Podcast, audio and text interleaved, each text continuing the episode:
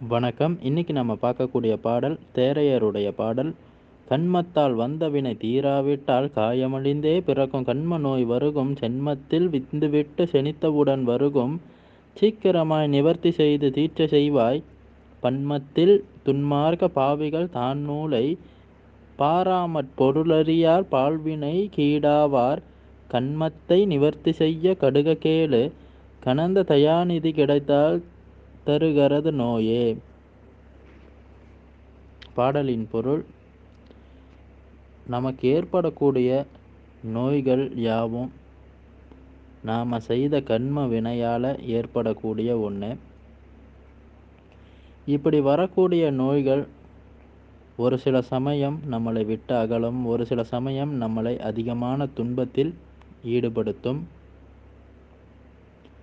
அது எப்படியாக இருந்தாலும் சரி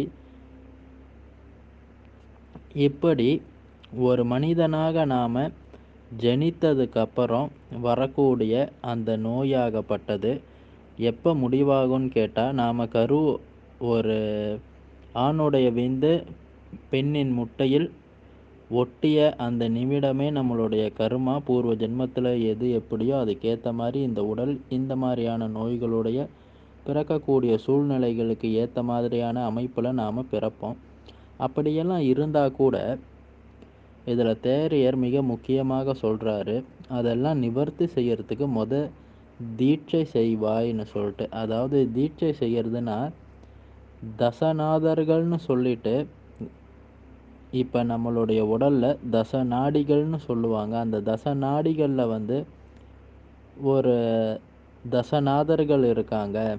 அப்போ அவங்கக்கிட்ட வாங்கக்கூடிய தீட்சையால் அந்த தசநாடிகள் வந்து வேலை செய்யும். அந்த தசநாடிகள் வந்து வேலை செஞ்சிச்சுன்னா உடலில் வந்து எந்த விதமான நோய் நொடிகள் இல்லாமல் இருக்கலாம். அதாவது வந்து அந்த தசநாடின்னு சொல்லக்கூடியது இடகலை பின்கலை சுழுமுனை மூலாதாரம் சுவாதிஷ்டான மணிப்பூரகம் அநாதம் விசுதி ஆக்னேயம். இந்த பத்து நாடிகளை வந்து இயக்குனா நோய் இல்லாமல் வாழலாம். அதே சமயத்தில் இது வந்து ரொம்ப எளிமையான காரியமும் இல்லை.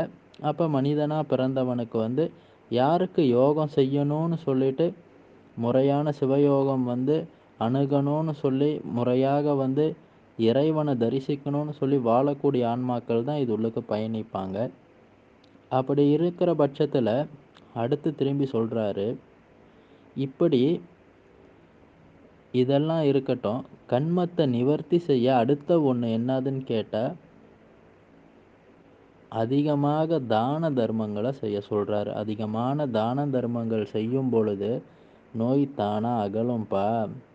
சந்தோஷமும் வந்து உன்னை வந்து சேரும்னு சொல்லிட்டு இந்த பாடலில் வந்து கண்மத்தை நிவர்த்தி செய்ய கடுகு கேளுன்னு சொல்லி ஆரம்பித்து கனந்த தயாநிதி கிடைத்தால் தருகிறது நோயேன்னு சொல்லி சொல்கிறாரு அப்படி தயாநிதியாக வந்து நீங்கள் இருந்து பிறருக்கு உதவி செஞ்சு வாழ்ந்தீங்கன்னு சொன்னால் நோய் நொடி இல்லாமல் சந்தோஷமாக வாழலாம்.